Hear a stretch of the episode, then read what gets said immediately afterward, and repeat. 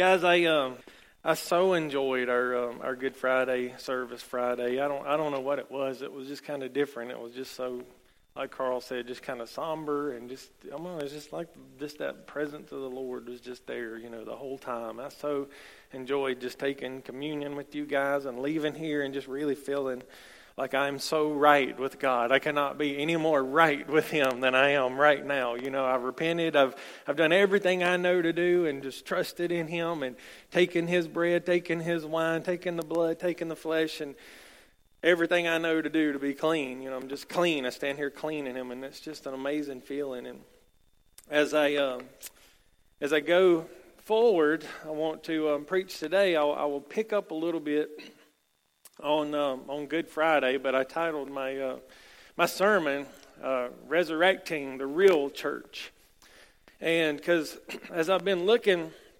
reading a little bit of Acts and all that kind of stuff, you know, it's like, um, are we anything like them? Anything like that first church that was so on fire? And when you really start making comparisons, you start thinking we're not. You know, we're just not like that. So I titled this uh, message Resurrecting the Real Church. Before I get started, let's pray. Dear Lord, Resurrection Sunday, Lord, you do. You make us different from all other religions because our main guy, Jesus Christ, is alive and he showed himself to so many people. And so many people were willing to die horrible, horrible deaths, deaths, not because of what they believed, but because of what they saw. They said, Look, we, we cannot deny him. We saw him. He commissioned us. We love him. We give our lives for him. And Lord, I pray that you'll do that same thing for us. Lord, help us in this day to do that equivalent, to give our lives for you, Lord, to make you the main thing, the biggest deal in our lives, not just on Sunday, but Monday through Sunday, every day of the week, Lord. May you be the most important centerpiece in our lives. May we take care of our relationship with you before we take care of any other relationship on this planet, Lord. And Lord, I just pray, Lord, as always, that you'll open up our eyes so we can see this word afresh. Will you make it come alive for us, Lord? Will you, will you open up our ears so we can hear? Lord, even as the children are in here, Lord, open up their ears. Lord, help them to learn to concentrate on the Word, for there is no greater honor than to be sitting here and, and, be able to read this Word and, and, and hear this Word. You open up our minds, Lord, so that we can understand it in a way that we've never understood before? You help us understand how to apply it to our lives? Will you show us what to do with it, Lord? And most of all, Lord, we open up our hearts so we will fall crazy in love with you so that none of this is work. None of this is a have to. This is a want to. And it is our delight to be in your presence and to hear your word, to read your word, to do your word. In Jesus' name we pray. Amen. All right. So, with Friday, you know, we left off at, uh, at a little visit that. Uh, Jesus paid when there was a multitude of people. And, you know, they were there like, man, you just fed 5,000 of us. Do that trick again. We really like that. And he said, you know what? Unless you eat of my flesh and drink of my blood, you don't have any part with me. In which the disciples are saying, man, why you have to say stuff like that, Jesus? You know, that's not how you, you build a mega church. That's just not how it's done. You're supposed to say, I'll feed you again and come back and bring a friend. And we will double in size. But he was constantly, constantly, which is one of the reasons, one of the ways the resurrected church, the real church will resurrect is if we start serving the real Jesus. Because honestly, you know, as a teenager, it's amazing how Jesus liked all the same stuff that I liked, and he didn't like any of the stuff that I liked, you know, that I didn't like. It's like it was, it was, that was just the way it was. And, and as we get older, it's amazing how Jesus looks like us, but we must serve the real one. So we pick up on that on that good Friday. He just gave his life on the cross. You know, early in the morning, he's praying, and the disciples won't pray with him. He's like, Can't you even pray for an hour? I mean, like, come on, guys. And then he's betrayed with a kiss by Judas. And they take him and they try him. They give him this illegal trial, and they're like, You're a blasphemer. You can't call yourself the Son of God. And they can't kill anybody, so they take him to Pilate. Pilate doesn't want to kill him, so he has him brutally scourged to near death or almost unrecognizable. And he's like, Look, here he is. I've punished him. And they said, No, it's not what we wanted. We wanted him dead. And so at 9 o'clock, I mean, they make him carry his, his cross, and he's so weak and he's so weary that he collapses under the weight of it. I mean, he probably could have done it, you know, had he not just been beaten. You know, you don't read of anybody else not being able to carry their cross, but he was brutally beaten. And so this guy named Simon, he helps him. He, you know, they point to him, and he got to carry the cross of Jesus. No way at the time that he knew the significance of what he was going to he was going to get to do. Just amazing that he got to carry his cross. And at nine o'clock, they put him up there. And three hours goes by, and it's 12 o'clock, and it gets dark all around. I mean, just this insane darkness, and people are wondering, what in the world? And Jesus says, My God, my God, why have you forsaken me? And so many people have different interpretations of why he said that, but I believe with all my heart that from 12 o'clock to 3 o'clock it got dark because he was taking my sin, he was taking your sin, he was taking the sin of anybody on the planet who would ever say, Lord, will you forgive me? And we forget, we so easily forget. We just think it's, oh, forgive me, and that's it. You just move on with your life. But no, it's not the way it works. That three hours was important that Friday. You say, oh, forgive me, and that sin travels all the way back. And he thinks about it. And he's like, oh, there's Adam's sin. There's there's Adam, there's this person's sin, there's your sin, there's, there's my sin. I mean, he, he, it, it costs him, it goes on him, and he thinks about it and it hurts him. And when you realize that, it makes you like, oh my God, I don't want to sin anymore on purpose because I've hurt you enough. It cost him for three hours, 12 to 3. He takes sin, your sin, my sin, anybody who would ever say, Lord, will you forgive me? Will you come into my heart? Will you make me a Christian? Will you make me brand new? Yes. But I'll take that sin. The wages of sin is death, and I'll take that death for you. And at three o'clock, he says, It is finished. My first verse as we, um, as we go through this Jesus cried out with a loud voice and yielded up his spirit. Then behold, the veil of the temple was torn in two from top to bottom. Now, when you read about this veil, it's really thick, it's really tall. Nobody tore it from the bottom up. It was God reaching his hands down and taking that veil and shoo, now anybody can enter my presence. Now it's not just those priests on that one time a year after they've done all this stuff. Anybody can enter my presence. And the earth quaked it's like a positive nuclear bomb going off, man. He yields up his spirit and just bam, an explosion. The, the veil gets torn in two. And, and the earth quakes. And the rocks, they just split. Just this amazing thing. And I don't know if you guys have ever read this, but to me, this, I can't believe it was so long. I'd never heard anybody say this next verse here at Easter, but this just blew me away when I just saw it and I was like, oh my gosh, are you kidding me? Look at the very next verse. And the graves were opened, and many bodies of the saints who had fallen asleep, who were dead, were raised. And coming out of the graves, after his resurrection.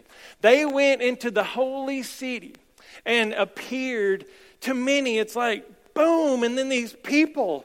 I mean, my grandpa just died like a couple years ago. I could imagine just being back in these days and like, oh man, you know, Jesus died. And I'm like, Papa, like, what are you doing here? He's like, I don't know.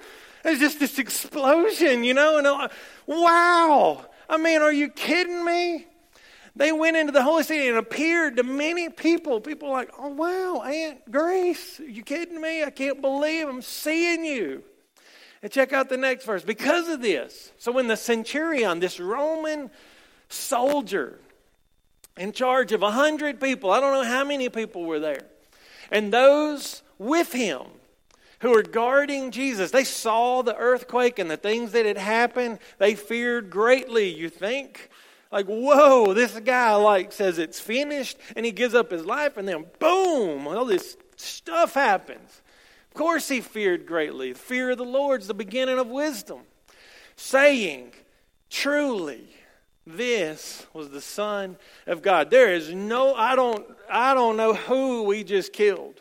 But there's nobody like that guy. If God has a son, it's him right there. This Roman centurion, because of what he saw, because of what he saw, he said, This is him. This, he is the Son of God. Now, next verse. In the next little deal here, the place where he was crucified, there was a garden.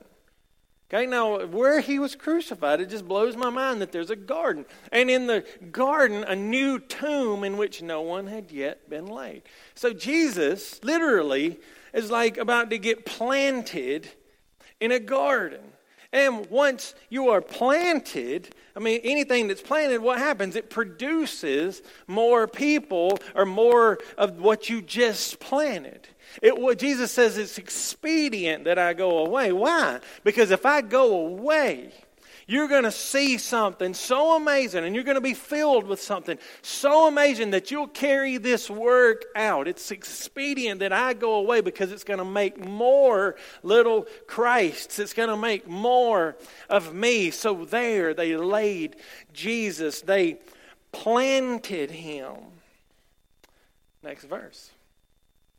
But Mary, Mary, most people believe Mary Magdalene, Mary, um, who they said, the Bible says seven demons were cast out of her.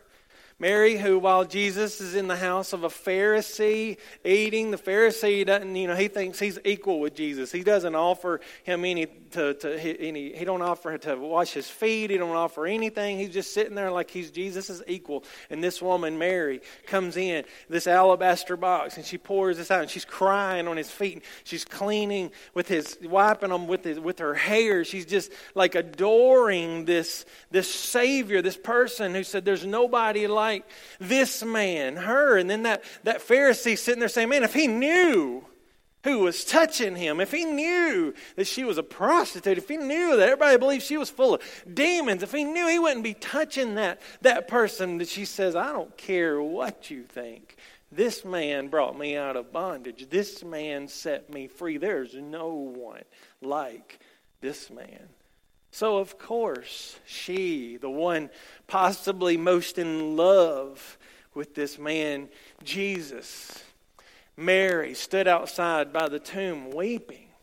And as she wept, she stooped down and looked into the tomb. And she saw two angels in white sitting, one at the head and the other at the feet, where the body of Jesus had lain, been there. Three days. Next verse. Then they said to her, Woman, why are you weeping? You know, and this first time, you know, woman, they call her woman because they don't know her. You know, they weren't intimately, you know, they didn't know her like she had known Jesus. Why are you weeping? She said to them, Because they have taken away my Lord, and I do not know where they've laid him. I just want to know where he is. I got to know.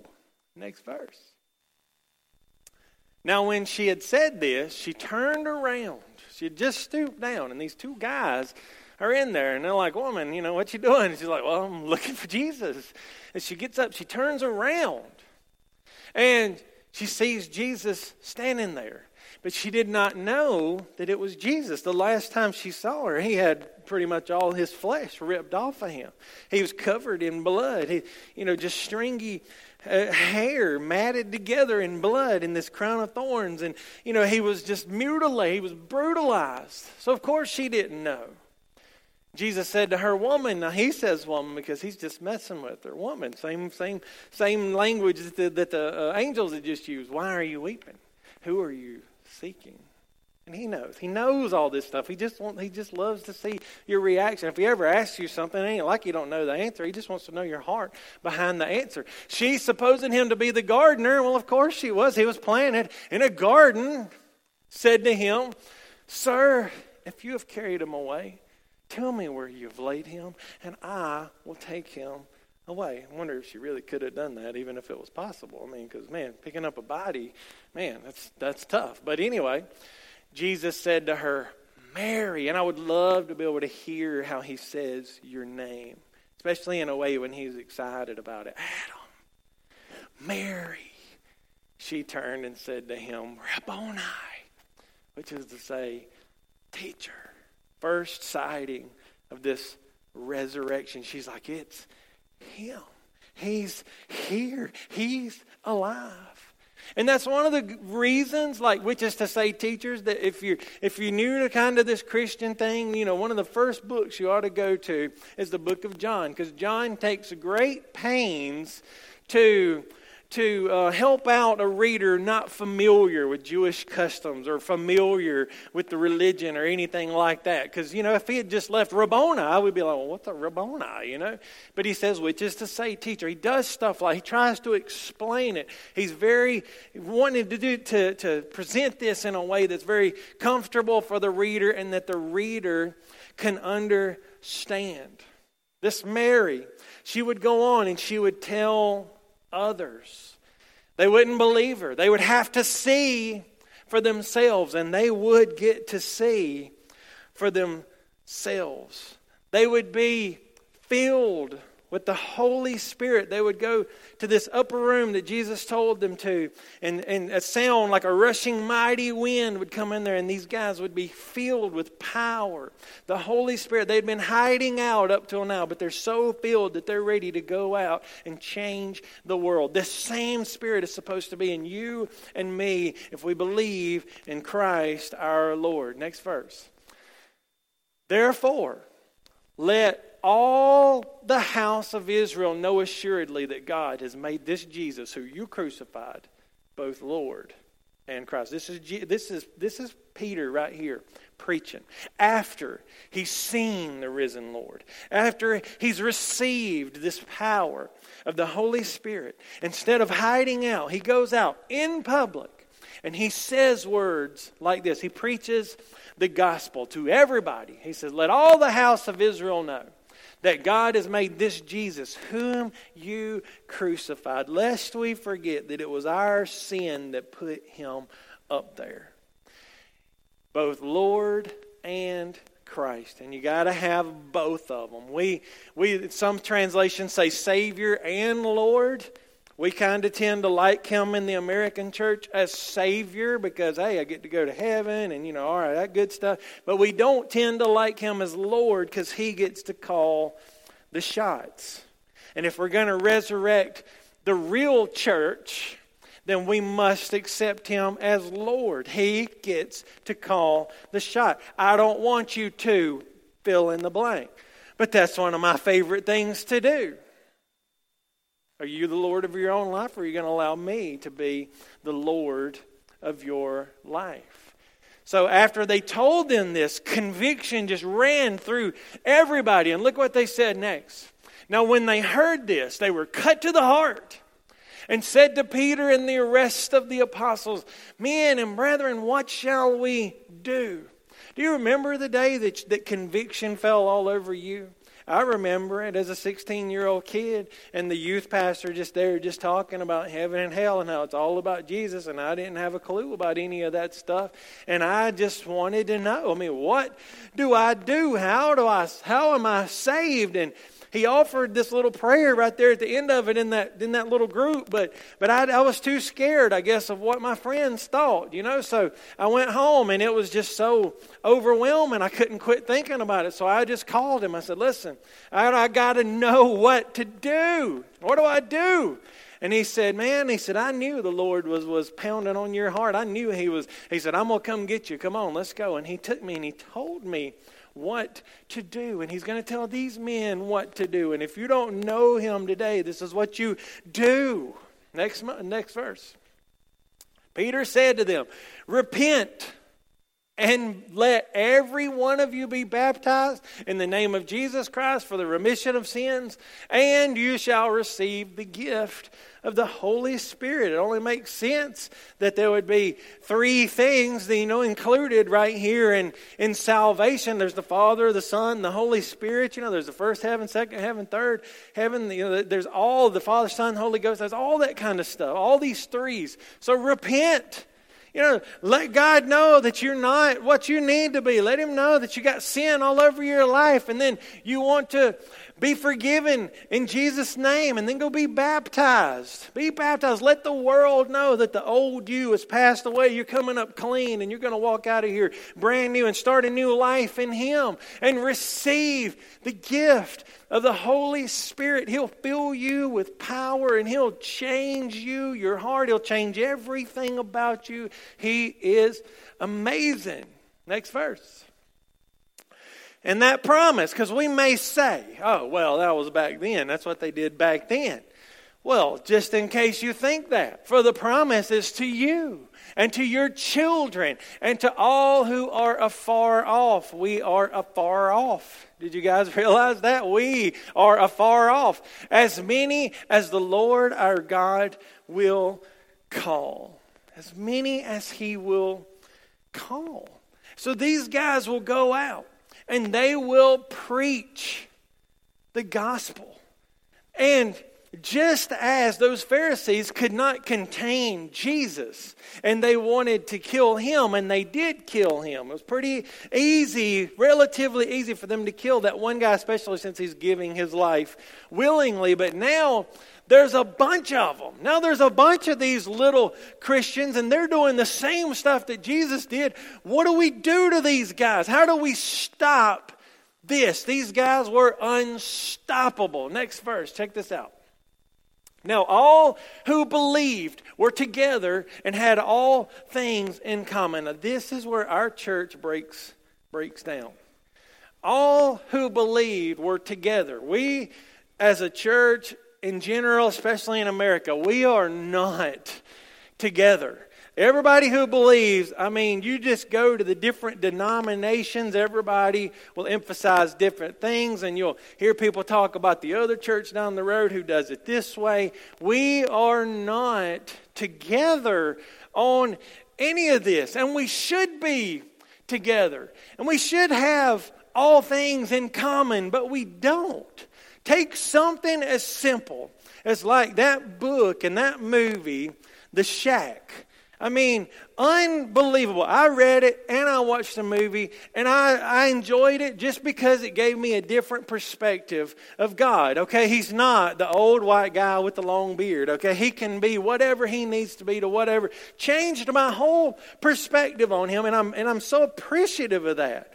But then immediately, I saw people that I respect and pastors that I like a lot and that I would still go to saying, man, oh, you go see that, man, that's just pure heresy. And I mean, you got people seriously saying, man, you're going to hell if you watch that. Like, how are we so not together? How can you so not see the good in things? How are we so spiritually that we can't discern the good parts from the bad parts? I mean, shouldn't we at least we be able to do that, recognize these things? Should we not? No, but we're not all together.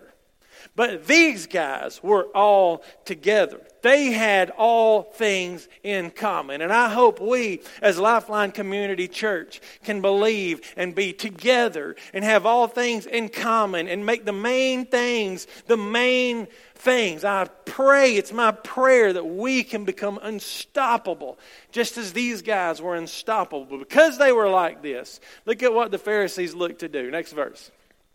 So they called them and commanded them not to speak at all nor teach in the name of Jesus. You have got to stop all this talking about him. And today, we talk about him in here in the church, but how often do you talk about him at work? How often do you talk about him at home? How often are the conversations all about him? Because these guys, they were so in tune with each other, he was all they wanted to talk about. And these guys called and said, Listen, you got to find something else to talk about. And they commanded them, Don't speak at all, nor teach in the name of this Jesus Christ.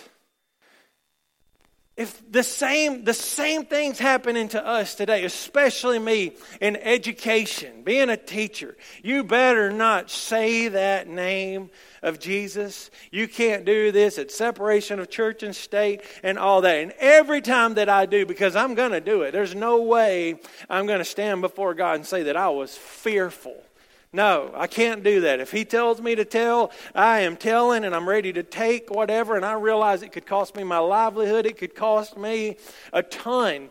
But listen, I got to follow him. And when people say not to here in the world today, okay, well, we just won't. We'll just talk about it in church. You know, uh, our relationship with Jesus is personal anyway. We don't need to be talking about it with other people. These guys could not do that. They were all together and they said, Everybody's got to know about the risen Lord. But these guys called them in and they said, Don't talk about this guy anymore. So, what do you think they're going to do? Are they going to go and hide out? Maybe pray for protection? Maybe, Lord, I don't, you know, what do you want us to do? Are they going to go? We, we look at the prayer that they say. It's amazing. Next verse. Now, Lord, look on their threats. All right, Lord, they're threatening us just like they did you. And grant to your servants that with all boldness they may speak your word by stretching out your hand to heal, and that signs and wonders may be done through the name of your holy servant, Jesus. Consider their threats and it's not protect us, Lord. We don't want to get hurt. We don't want to have to go up like you did and be crucified. We don't want to have to be beat like you did. They just said, No, Lord. We are a little bit afraid. Make us bold. Make us bold. Let us speak this word like we've never spoke it before. Back it up with your healing hand wherever we go. Let us put hands on the sick and they get well so quickly that everybody else. Make this unstoppable. Show us signs and wonders when people go said, There's no one like these guys who are talking about this guy. They won't even take credit for anything that they do. They give all glory to this man, Jesus Christ. It's unstoppable. And you know what ended up happening after this? They did beat him. They got flogged. Just almost as he as he was scourged, they got pummeled. And you know what they did? Next verse, check this out. So they departed from the presence of the council after being beaten, brutally beaten, rejoicing that they were counted worthy to suffer shame for his name. Are you kidding me? How far are we from this? How far? Like, thank you, God, I got to suffer. Whoa. Where does that kind of thing come from? I mean, if they did call me into the office on Tuesday when I go back and like, Adam, listen, we got some complaints talking about the Lord. You gotta, you gotta go. You gotta, you know, you're fired. You know, you're going. Like, yes, thank you, Lord. I get to suffer. Man, there's no one like you. But you know, I don't have that. But I want it, guys. I want it. I want whatever these guys had in common. That's what I want. And I hope it's what you want. And as I preach, guys, I mean, this preaching thing has so blown my mind over the next over the last 3 years because on one hand, you want to you want to be cool. You want to say cool stuff about the word and you want people to be like amazed and you want them you want them to come back and like, "Oh wow, man, I love the way Adam teaches. Let's go get other people to come in." But then I read about Jesus. He never did that stuff. Ever. If he got a big crowd, he would say these things to thin out the crowd. He would say these things, and the disciples were like, Man, we could have so many more if you'd quit saying these things. Jesus, his first big crowd at the Sermon on the Mount, he's like, Yeah, blessed are you if you're persecuted. Oh, man. He Then yours is the kingdom of heaven. Really? Who wants to be persecuted? Man, I thought he was going to be way cooler than this. Let's go. I can't believe we walked this far to see this guy. He just feeds 5,000 thousand people, and they're like, hey, man, do it for us again. He's like, yeah, unless you eat of my flesh and eat of my blood, you don't have any part of me. You just don't. Like, oh man, this is a hard saying. Who can understand this? It's like he would say these things. And I found, I found another one this morning, and I, I just last night I, I found this, and I just laughed out loud when I read it because everybody knows the one um, where he says, I hope I can find it right here real quick. I may have to just say it because I thought I marked it. But he says, that he had a great crowd around him. I'm just going to say it. He had a great crowd around him. And so, what's he going to say one more time? He says, um, You know what? If you don't hate your mom and your dad and your brother and your sister and your children, then you really have no part with me. Like, what? Like, Jesus, you had another crowd, and that's what you, that's what you say? Look at what he says. This is, this is our Lord. It says the cost of discipleship. Now, it happened as they journeyed on the road that someone said to him, Lord, I'll follow you wherever you go. Jesus said, Foxes have holes and birds have the airs, uh, air have nests, but the Son of Man has nowhere to lay his head. This is going to cost you, son. You willing to leave everything that you know to come and follow me? I mean, you would think, oh, I'm so glad for you. You are saved. You want to become a member of my church. Invite somebody else and come back. None of that. And then Jesus says to another, Follow me. But he said, Lord, first let me go bury my father. Uh, Jesus said, Let the dead bury their own dead. You go preach the kingdom of God. like, what? Come on. Let the guy go bury his dad. I mean, like, what, what, what's the deal here? And another said, Lord, I'll follow you. But first, let me uh, go bid farewell to those at my house. But Jesus said, No one putting his hand to the plow and looking back is fit for the kingdom of God. This is how he preached. And I'm like, Lord, if I preach like that, will anybody be left? can I can I do this, Lord, and, and sustain a church in America? I don't I don't know. But I want us, people in this room, to seriously consider let's be the resurrected church. Because those guys were unstoppable. But we are so stoppable. And I mean, can you imagine the devil plotting back then? Like, what are we going to do? Well, let's get these guys to punish them, and let's do this, and let's beat them, and let's kill some of them, and hopefully it'll scare them off. Now, today, if the devil is like, oh, that church is getting a pretty good crowd, what do we do? Ah, no problem. Inconvenience them. That's all you got to do. Like, are you serious? Just inconvenience? I talked to a man two weeks ago, and he said that they had their church was pretty big. They had a they had a, a nine o'clock and an eleven o'clock service. Okay, but then people left. You know, people just went and they realized they didn't need both of them. So they said, you know what? We'll just kind of meet in the middle a little bit. We'll do 1030.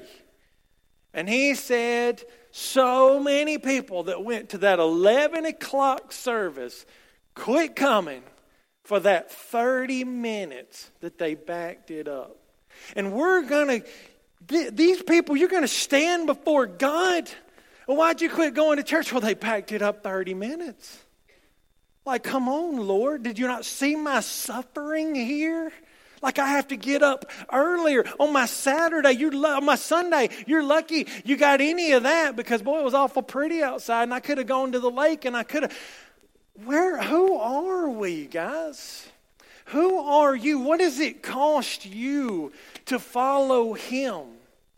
Joshua in 24 15 says, Choose you this day who you're going to serve. If it's money, if it's work, go serve it. Make some money, but don't try to call yourself a Christian at the same time when you love that stuff. If it's pleasure and it's all that kind of, you know, sensual, sexual type stuff, Go for it. But don't try to call yourself a Christian on top of it. Serve Him. Love Him. Ask Him, Lord, to give you a heart like these guys. And today, let's start being the resurrected church. So, Nate, if you could just start playing a little bit of something in the background because, guys, all I want us to do, I want to open up this offering this altar, and I want to I want to say a prayer that I'm not sure I've ever prayed before. You know, I pray for protection. I pray, you know, the hedge, like in Job, all that kind of stuff. I, I do all the time. But I want to come down here and just for myself, I want to pray for boldness. Because, guys, before I preach up here, I'm always a little bit nervous. I'm like, Lord, I don't want to say that stuff. You know, why do I have to say that stuff? Can I say the stuff that makes them want to come back, makes them want to bring their friends? Can I do that just a few times? Not if you want to serve me, not if you want to do it my way. And I'm tired of being nervous about it. I'm tired of walking on eggshells about it. So I'm going to kneel down here and I'm going to say, Lord, will you give me boldness? You give me boldness to speak your word and to speak what you would have me speak and to not ever have to apologize about it, to not ever have to worry that what I say is going to offend somebody because if you do it right, it's going to offend people. He offended people all the time. And so I guess that's what I see. That's the vision for our church that I get up here and I say things to try to thin you out, to get you to go somewhere else. But those who stay, you're the real deal. You're the ones. We have all things in common. We care about what He wants more than what we want. And if you want to be a part of that church, will you just come down here and join me? I don't mind if I'm the only one, but I want to be bold. All who will come and join me. Thank you, Carol. Thank you so much, y'all, for being that first one to step out.